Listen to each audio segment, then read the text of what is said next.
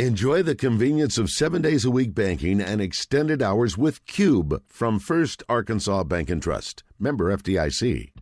All right, we are going straight to Fayetteville. Hunter Yurachek is addressing the media as he talks about the ongoing situation across the face of college athletics. To be able to work together uh, to come to decisions that are in the best interest of not only our student athletes and our staffs on each of our 14 campuses, but again, uh, across our country. So, with that, I will stop right there and see if there are any questions that I can answer. Bob? I'm just going to go ahead and get it out of the way oh. right here. Oh, okay. Um, Hunter, the SEC say they're suspending activities uh, at least until April 15th. The, what was your reaction to the NCAA canceling all the championship events going into you know l- late June? I was disappointed um, in how those. Um, not necessarily that were the, these were the incorrect decisions, Bob, uh, but how those decisions were delivered. And I know we're working in a very imperfect um, environment right now, in an unprecedented environment. Um, but one of the things I would have enjoyed having the opportunity, not enjoyed, but would have liked to have the opportunity to do was to um, discuss those decisions with our coaches and then with our student athletes, and that they find out from the right means, uh, not through social media. And, and I don't have a, a, great solution for how that could have been delivered better, but I know there's a better way to, li- to deliver that message uh, than for me to find out when I landed back from Nashville yesterday and for my student athletes and our coaches to find out. So, again, I'm not saying it was the incorrect decision, um, especially for our winter sports. We had to make some decisions quickly in regards to the men's and women's basketball tournaments, uh, gymnastics, swimming and diving, those uh, indoor track and field, those championships that were imminent, but for our spring sports championships, those that are going to be held in late May and June, I don't think that was a decision that needed to be delivered yesterday. Is there a scenario where baseball, the other spring sports, resume after April 15th? Where are you on that? And then spring football, um, is it reasonable to expect that you can get all 15 practices in? Well, I don't think it's reasonable to. Uh, I'll start with the spring football issue that without some type of waiver or some type of provision uh, within our legislative body, uh, that spring football can finish. Um, really, we have to be done based on our academic calendar uh, by the date April 25th. So that's not going to happen. That will be one of the things we ask the NCAA as a conference for some legislative relief, whether that happens during the month of May or if there's some um, coaching that can take place during the summer that normally cannot happen in the sport of football as well as for soccer and volleyball or other fall sports that normally would be preparing for their fall season uh, this time of the year. As far as our spring sports and those championships, um, I think it's still uh, very much up in the air. Any decisions on how to proceed? Um, I will tell you, I think it will be extremely challenging for our student athletes and our coaches after taking a month off to quickly start a season back up again. So you got to think uh, just the timing of that. If we are able to start practicing again sometime after April 15th, how many weeks of preparation you need to get ready to start a season again? It, it's going to be a challenge. Um, so read into that what you will, but we've got a lot of challenges ahead of us, but that's still up in the air uh, the the calendar the way it is, do you just tell us the all the spring sports are free to go since the campus there's no classes, it's all online? We have encouraged our student athletes and their families to make decisions that are in their best interest. Um, at this point, again, it's not about them being uh, student athletes here; it's about them personally. So we've encouraged them. We'll send out a letter later today to the parents of our student athletes that they make the, the decision for them and their family that they believe is in the best interest of the, the student. Um, for some of our student athletes, the be, in their best interest may be to stay here uh, on campus um, in our residence halls or in their own um, apartments that they have off campus. But we want really families to make that decision. I, I don't want that burden uh, to make that decision for them. We're at a point where our student athletes and their families need to make those decisions. Have you had any contact with uh, athletes at this point? what is morale like for especially these seniors? They're struggling.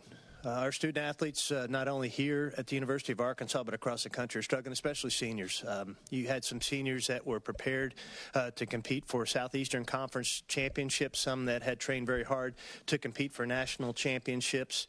And, and that's been taken away from them. And so it's uh, roughly 24 hours. I'm not sure, as I walked around the Jones Center today, that it's sunk in for most of our student athletes yet. And that, that realism uh, that uh, their careers, especially if you're a senior, um, may have come to an abrupt ending, and that is the case um, if you're in the sports of, of basketball or swimming or gymnastics. May not be the case for our spring sports, but that's yet to be determined.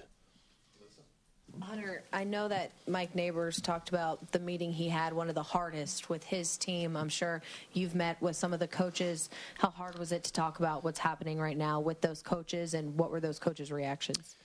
I think our coaches, um, we had a coaches meeting today at, at, lunchtime. I think they're all very understanding. They're all in shock, but I think they're very understanding what we're going through um, as a country and, and, really as a world right now with the coronavirus. So I, I think they're very um, understanding, but obviously they're disappointed as well, and they're disappointed for our student athletes, and uh, because they know how hard they've pushed them, how hard our student athletes have trained, um, and what this means to them uh, to not have the opportunity to continue to compete.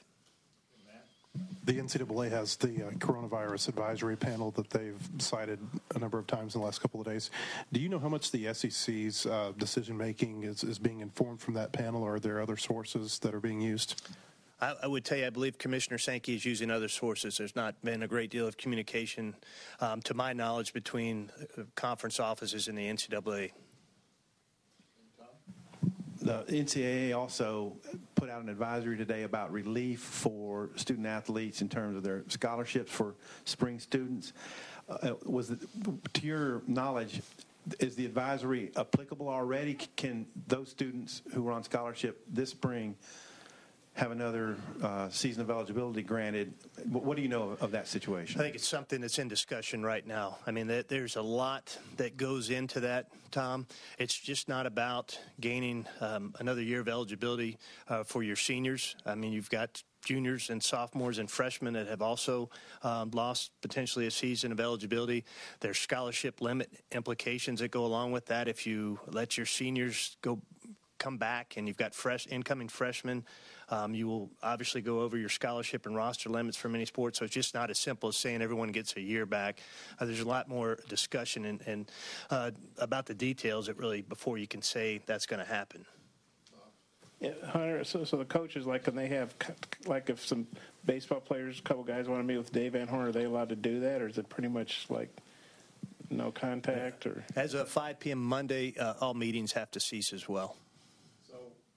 What, what, what are your coaches going to do? What, what are you going to do for the, the next few weeks? I'm going to get ready for for the 2021 season uh, because we, we need to make that really special for our student athletes. And so we're already in the preparation for our fall sports for next year from a marketing promotions ticket sales standpoint and their strategic planning for that. So we'll, we'll, spend a great deal of time on that. And we have a standing conference call as SEC athletic directors every 11 o'clock every morning um, for the next for the foreseeable future because this has been a fluid situation. I think it will continue to be um, for the next several weeks. And uh, we have plenty to keep us busy. I will tell you, I will miss watching our student athletes compete tremendously. Uh, that that is something that is just icing on the cake for most of us in college athletics, and that will be something that will be a huge void in my life for the next several weeks, as it will be for most of us in this room. You have some athletes in track and field and uh, swimming, and I assume some others too with Olympic aspirations. Do they get to work with their coaches under this situation? They, they do not.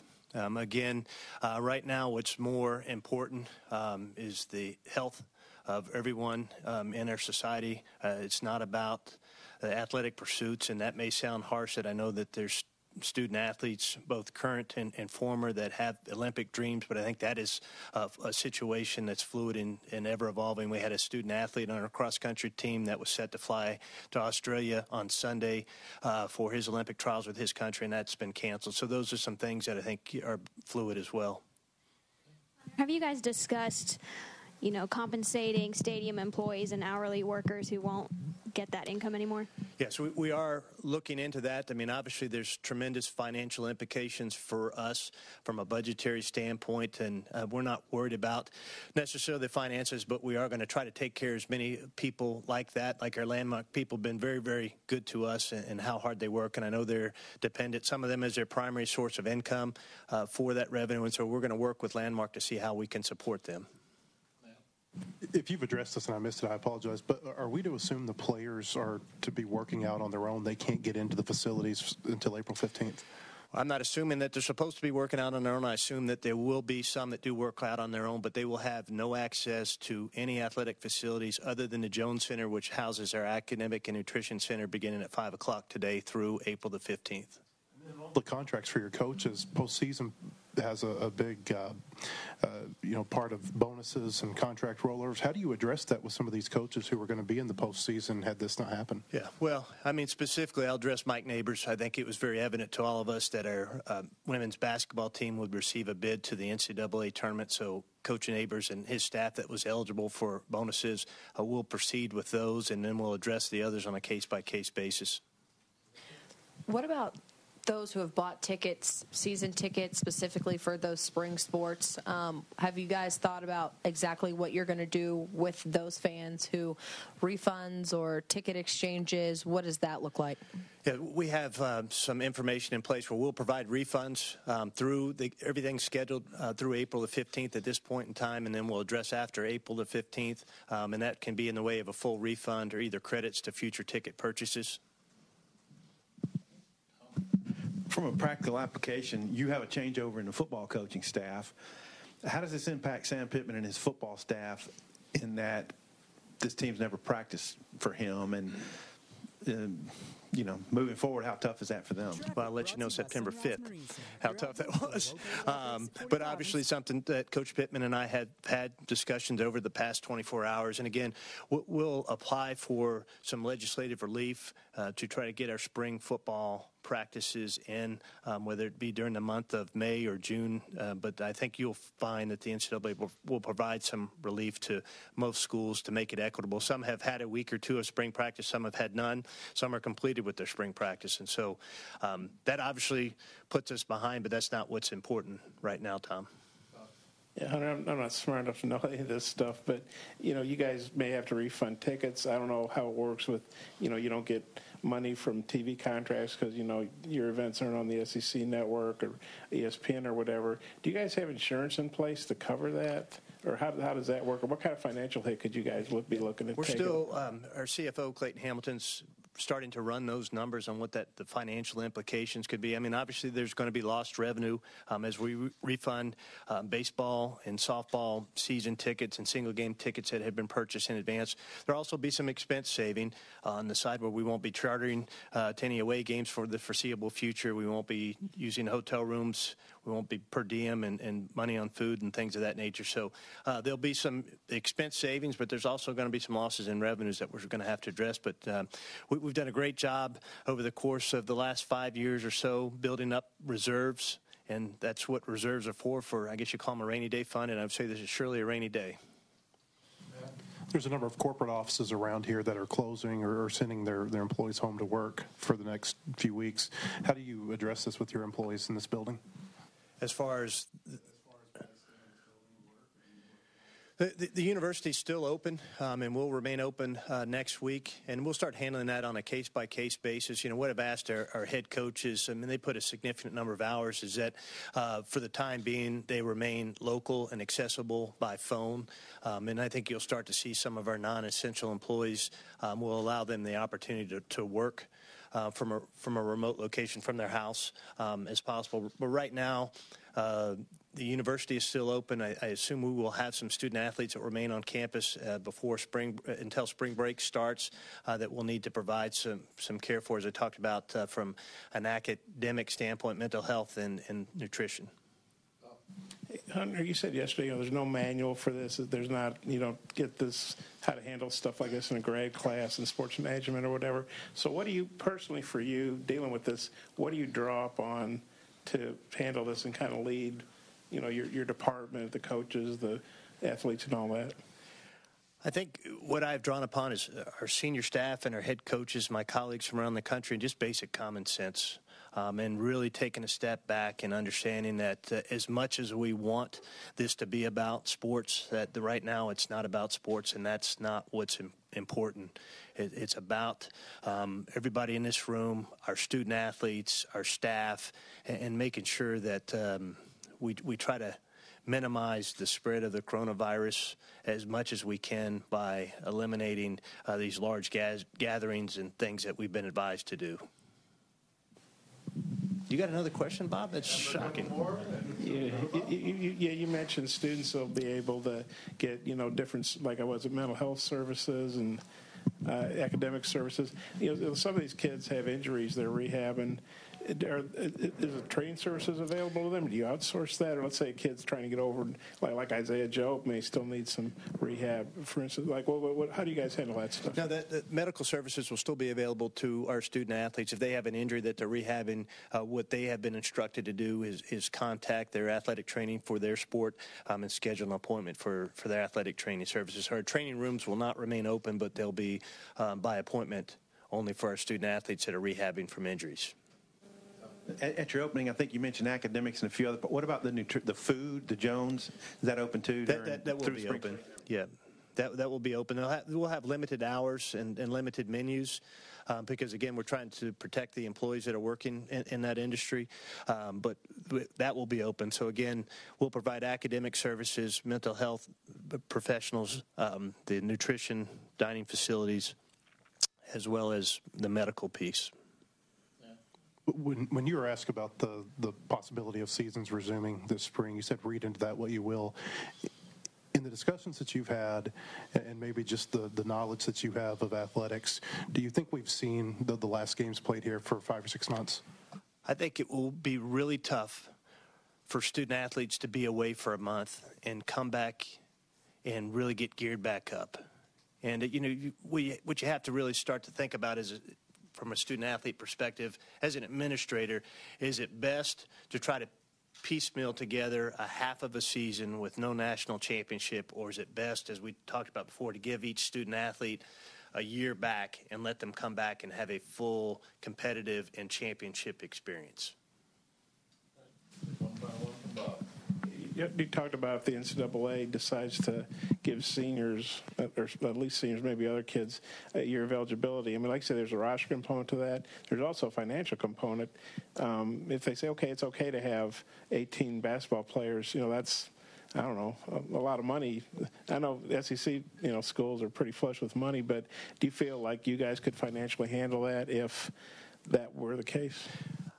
I do believe we can financially handle that, and we understand that, that that those implications could be there because if you increase your roster size and your scholarship size, obviously there's a budget implication for that. The various building projects you have going on, like with baseball and that, does that change now with this? I mean, do they kind of get suspended with, with what's going on?